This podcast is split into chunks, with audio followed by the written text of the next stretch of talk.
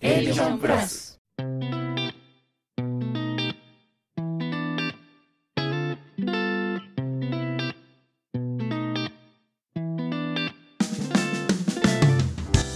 始まりました。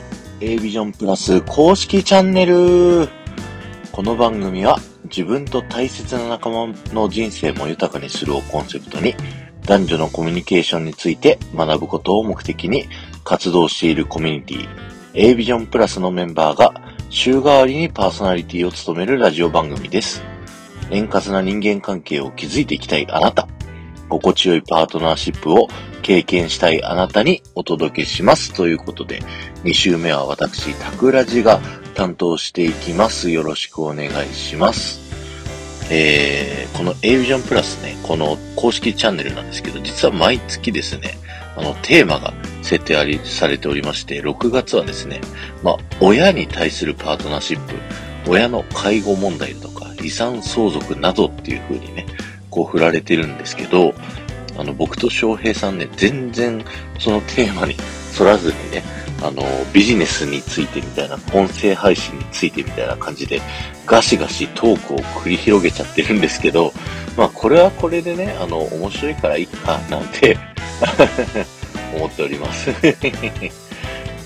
えー、それでは、どうぞ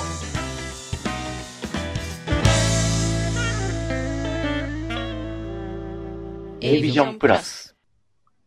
最初から人気の人がで使える番組とかラジオ局だったらいいんですけど、うん。大抵そうじゃない。まあそうですよね。まあどこぞの、あのね、局がやってるね、プラットフォームとかだと、まあゴリゴリにお金使ってるよな、みたいなのあるからね。はい。うん。そう。うちのね、ラジオ局ではそこまでできないし、うん。あのーなかなかね、自転車操業なんで、はい。で営業マターじゃないと番組立ち上げれなかったりとかあるんですけど、はいはいはい。そういうのが逆にチャンスと捉えて僕はもうガシガシ新しい番組作ったりするんですけど、うんうん。でそういう人たちも有名になっていくようにするには、なんかの専門性がね、こうある人をうまく使うっていうのをやっていった方が、比較的人気になりやすいかなっていうのは僕は結構思いましたね。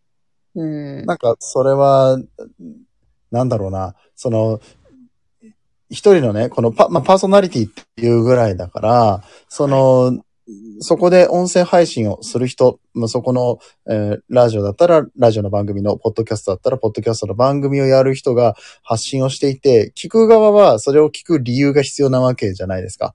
うん一般人がそれを聞くって、一般人がやってるそれを聞くってなった時に、なんだ、私と一緒じゃんっていう風になって、つまんない話になったら終わりなんですよね。うんこの人の話は別にこの人一般人だって分かってるんだけど、お話が面白いよね。これまず喋りが上手っていう、なんだろう一つ武器を持ってるわけでしょ？一般人が、まあ、まあ何万といる中で、そのうちの一握りがおしゃべり上手なわけじゃないですか。でそれがまず一つでしょ？うんで、まあ僕だったらコーヒーの話をしてますとか。うんうん。あとなんだろうな。まあ僕料理の関係の仕事とかもしているので、その飲食業だとかホスピタリティだとか、えーそっち関係の話もできますよとかね。うんうんうんうんうん。だからコンテンツ自体の強さと、うんと、そのパーソナリティの強さ。パーソナリティもやっぱりこの掛け算ですよ。いわゆる、あの、100分の1の人間には、あの、頑張ればね、なれるから、そのうんうん、それを何個も掛け合わせることによって、まあ、1億分の1の人になろうっていうような話はよくあるじゃないですか。ビジネス書とかで。ありますね。うん。で、その1億分の1の人が実際に今パーソナリティをやってる人たちだと思ってるんですよ。うんうんうんううんん。だってどっかの会社の広報やってますみたいな人が人気番組やってたりとかするわけじゃないですか。うんうんうんその人たちは、もうその人はもうそれで、あの、生計立ててるっていうか、あの、表に出てきちゃってるんですよね。まあ、ラジオやってる人ってタレント的な位置づけで多分思われると思うんですけど、まあ実際僕も、あの、音声配信を続けてて、あなた半分芸能人みたいなもんなんだからってよく言われるんですよ。うん。全然一般人だからって。思いながらも、やっぱりそういう風に見られるんですよね。じゃあどうやったらそういう人間になれるかって言ったら、まあ、うん、まあ僕の場合はなんだろうな、掛け算はそのコーヒーとおしゃべりと継続だと思ってますね。ポジションの取り方の一つに、あの、毎日配信するっていうことをやったので、うんやっぱり毎日できる人少ないじゃないですか。うんいや、少ないです。毎日は、本当大変だけど、うん。でも、必須、必須って言っていいのかな？めっちゃ必要ですよね。いや大事ですよね。ううん。そう。能力がもともとある人でも、うん、その継続だとかができないと、結局見出されなかったりとかするので、うん、でそれがね、やっぱり、ポッドキャストの強みは、うん、まあ音声配信、この、何、ラジオだと、その日に聞かないと。まあラジコとかだったとしても、タイムフリーでも1週間しか聞けないじゃないですか。はい。うんこのコンテンツがちゃんとずっと残っていくっていうので、あ、もう、なんだろう、ファンになってくれた人とかが、もう最初から全部聞きましたっていうのもたまに言ってくださるんですよ。うんううんうん。これはやっぱりアーカイブが残る強みだから、ううんん、ラジオ局であっても、うんもうこのポッドキャストっていう形で残していくのってめちゃくちゃ意味あると思うんですよね。そうなんですよ。あの、ラジオ局って今までアーカイブをこうないがしろにしてて、うん。自社制作が8割とかなんですよね、ラジオ局って。まあ局にもよりますけど、うんあの、だからアーカイブ全部残してられなかったんですよね。あの、テープでしたし、昔は。うんああ、そっか。だから、こう、本当に昔の音源とか残ってなくて、うん。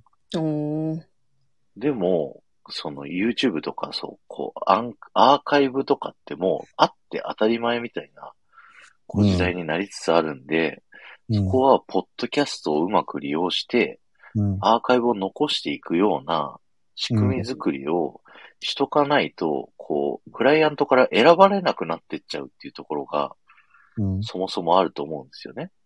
うんうん。そうですね。ネットで広告出したらずっとアーカイブ一生残ってんのに、うんなんでラジオに広告費出して、一週間しか聞かれないのみたいなね、うーん。なったりするから、僕はもう、アーカイブはあった方がいいと思うんですよね。まあ、タレントさん側によっては、あの、あんまりアーカイブ残るの嫌だっていう方もいらっしゃるんですけどね。そのなんか希少性に惹かれて人が集まってくる部分もあるとは思うんですね。その時間しかやってないから、今日もこれ聞かなきゃって言って、あの、うんうんテレビとかでもそうですけど、まあ、録画がなかった時代に必ず、あの、その時間にはお家にいてテレビ見なきゃいけないからっていうのがもう一つの、なんだろう、スケジュールになるわけじゃないですか。うんうんうんうん。で、もうそれ以外聞かないっていうか、あの、他のところにお客さん取られるですし、それだと。そうですね。そういう意味では、うんまあ、特にタレントさんとかだったら希少性を出してファンを強くしていくっていうのはできるとは思うんですけど、これって、すうん、なんだろう、鮮度が必要なものだったらそれでいいかもしれないけど、ずっと残っていいもの、うんうん。例えば企業さんとかが話すような話だったら、うん。うん、もう逆にアーカイブ残した方が良くないですかあ、うちに興味持ってくれたんだったら1話から聞いてくださいっていうのにしといた方が良くないですかって。僕は思っちゃいます。そうなんですよ。いや、まさにその通りで、もういろんな企業の紹介を音源として残しとけば、うんそれで、ね、企業はいいわけで、うんうんうんまあ、ラジオ局側としてはそれで単発でずっと残されるっていうのどうなのって言ってくる人が結構いるんですけど、うん。喜べばよくねって僕は思っちゃうんで、相手が。うん。まあ、ポッドキャストでしか聞けないものっていうのを、まあ、ラジオでしか聞けないものっていうのを、うん。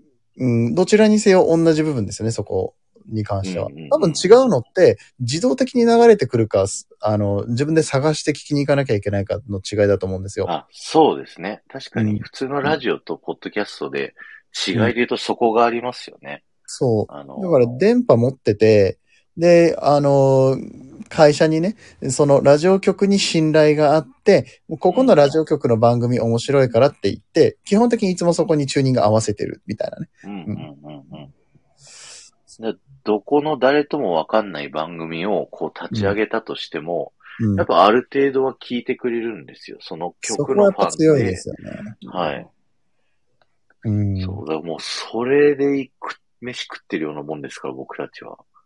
本当に。いや、だから僕らからしてみたら、まあ僕はその、ね、ラジオっ子で、うん、だけどラジオ聞けない時間が多いわけじゃないですか。仕事してる間は聞けなかったりとか。うんうんうん。で、うんでもどうしてもその番組を聞きたいっていうのに、あのタイムフリーで一週間残ってるから聞きなさいっていうのって結構酷なんですよね。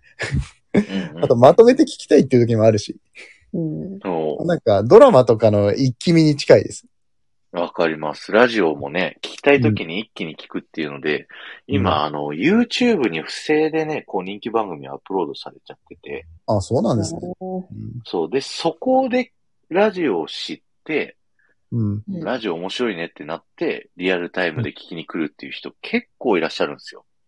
へえ。不正でやるってことはそこに需要があるんですもんね。ビジネスチャンスそうなんですよ完全に。だからそこに広告費、その人たちが収益化して、うん。あの、利益を得てるのを、うん。自分たちのチャンネルで全部アーカイブ上げればよくねって一回会社に提案したんですけど、はいはい。うん。公式がやるとタレント事務所とかに全部調整をして、さらにプラスオンでギャラを払わなきゃいけないみたいな。確かに。それはあるね。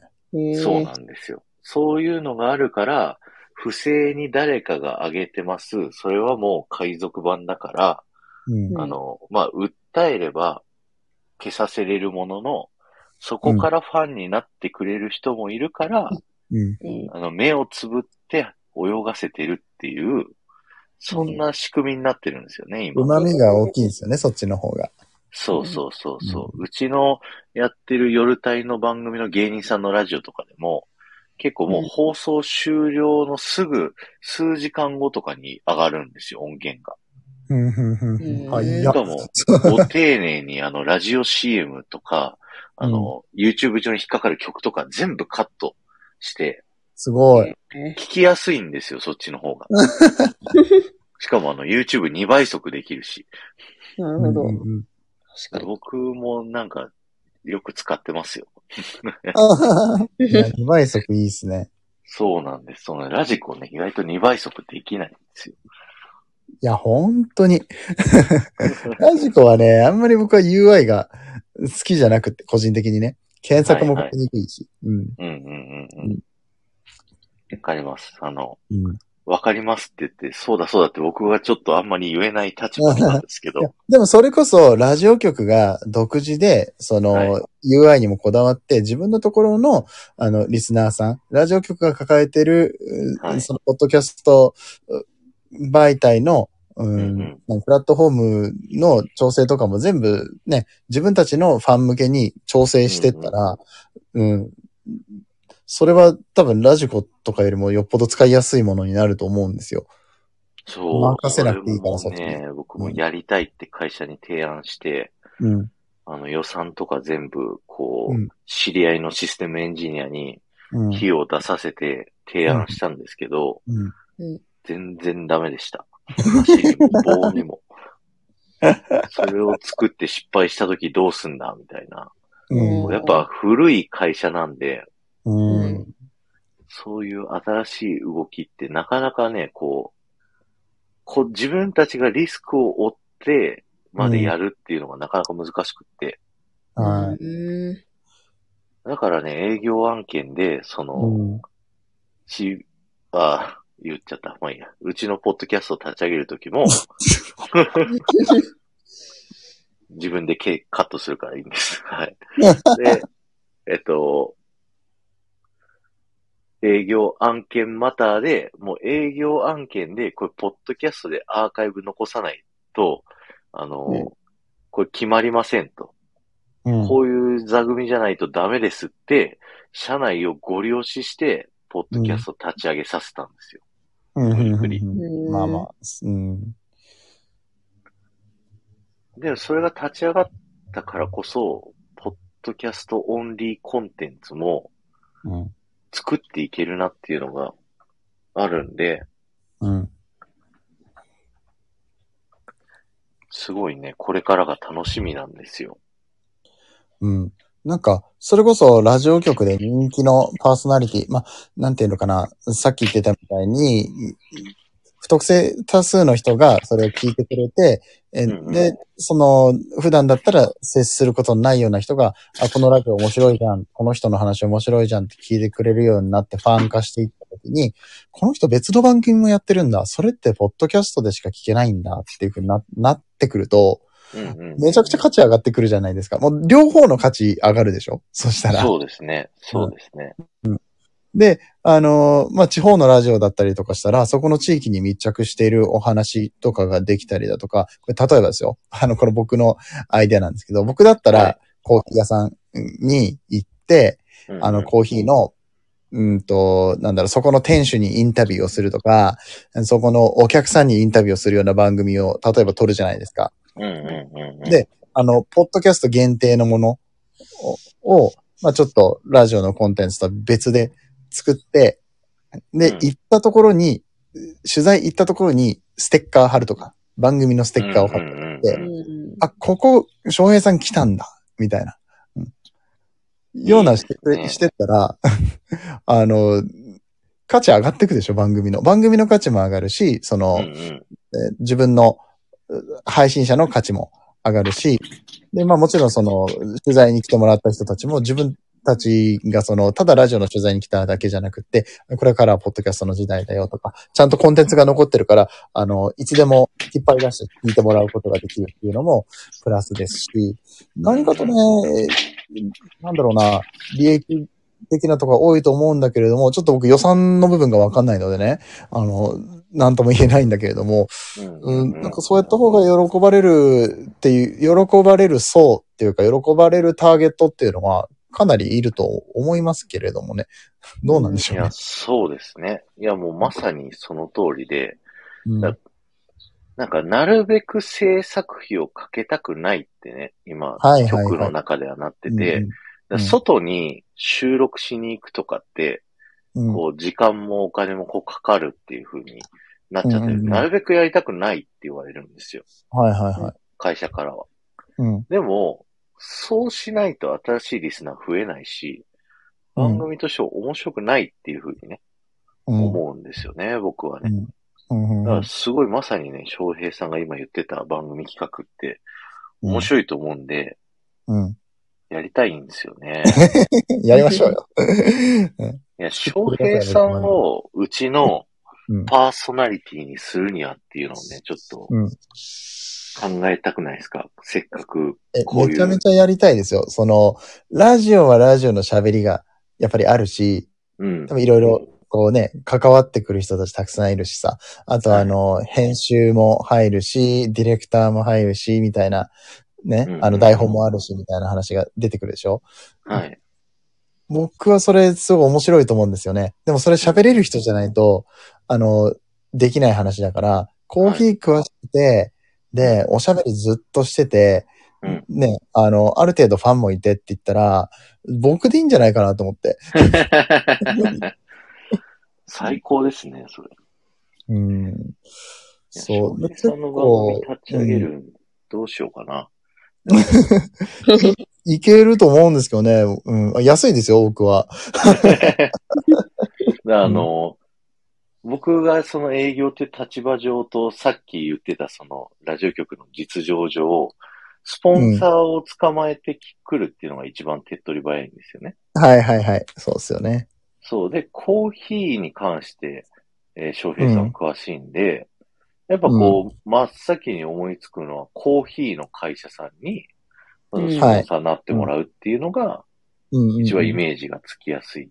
はいはい。そうですね。うん。で、例えばコーヒーの豆を卸すメーカーとかが、うんうん。スポンサーになったりすると、そのコーヒー豆卸メーカーさんはいろんなそのコーヒー屋さんにうんうん。こう豆を卸してるっていうお客さんがいっぱいいるわけですよね。はいはい。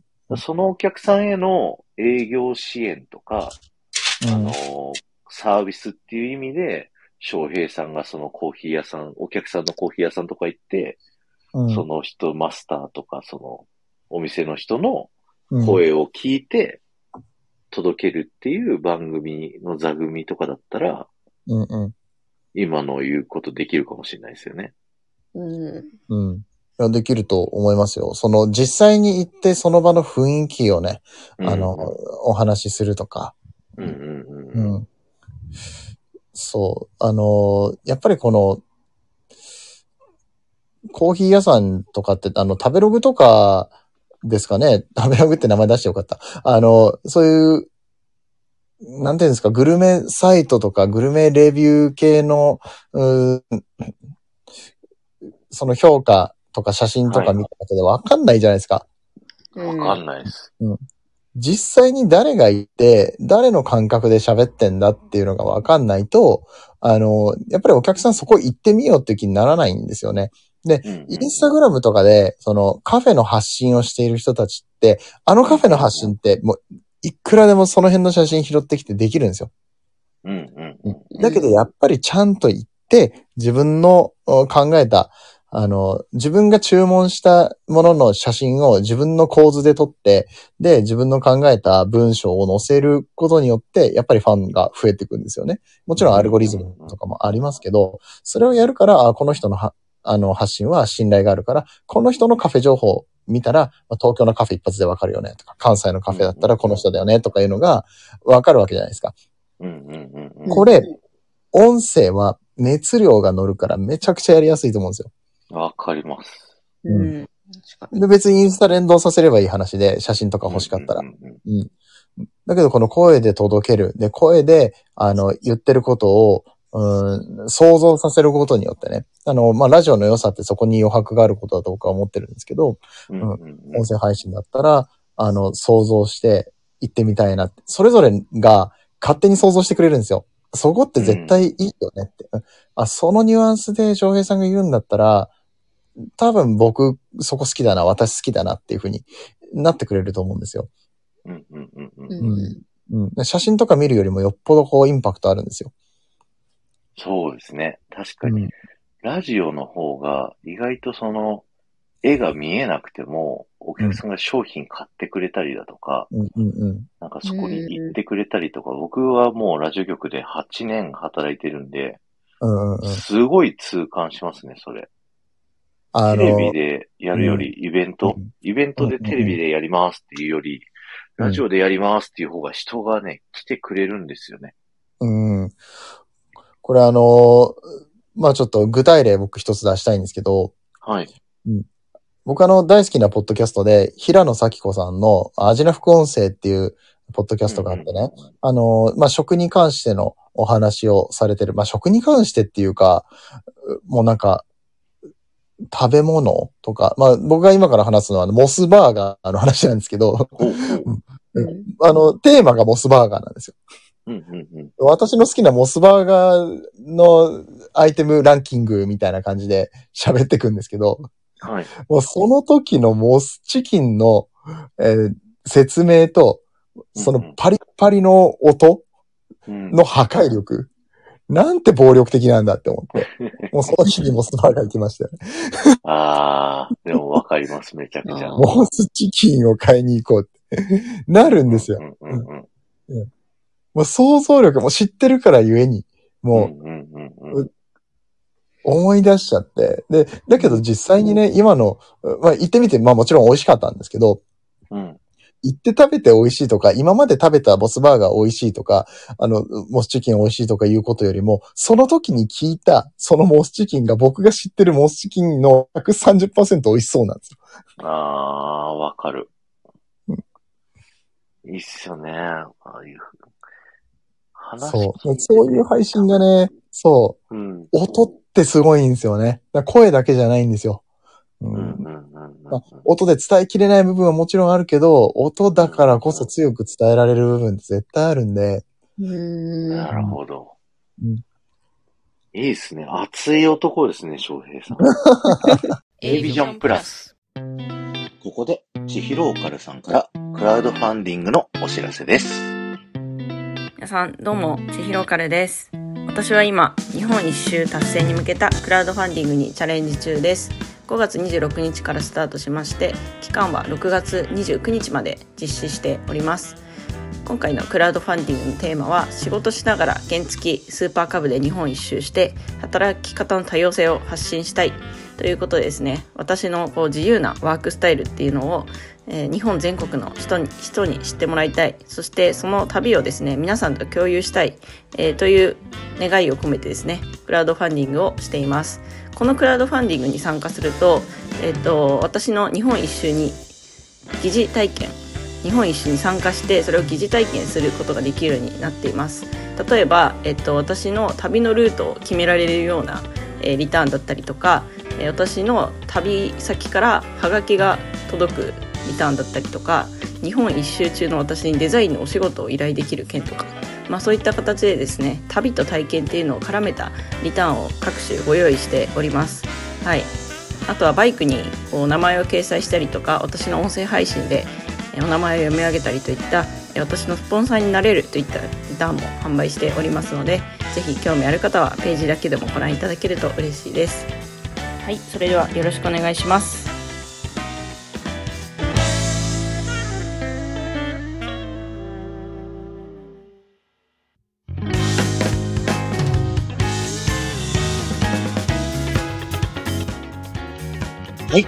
ということでね、2回目エンディングとなります。皆さんいかがでしたでしょうか？いや、翔平さんのね、こう、音声配信に対する思いがね、こう、熱くて熱くて、本当にね、僕は翔平さんのことをね、こう、好きになってしまいました。あの、変な意味じゃないですよ。男として、好きだっていう意味でっていうか、余計ね、こう、ややこしくなるんで、このくらいにしておきます。ということで、A ビジョンプラスでは、夫婦関係のパートナーシップだったり、ビジネスでの人間関係などを良くしていきたい仲間が集まるオンラインサロンです。素敵な仲間がたくさんおりますので、ぜひ興味のある方は、あげつまさんか、おすしさんか、かーこさんかのどなたかに連絡してみてくださいね。えー次回は金曜日になりますので、皆さんぜひ楽しみにしていてください。ここまでのお相手は、パーソナリティたくらじと、マーケッター翔平と、旅するデザイナー千尋オカルの3人でお送りしました。バイバーイ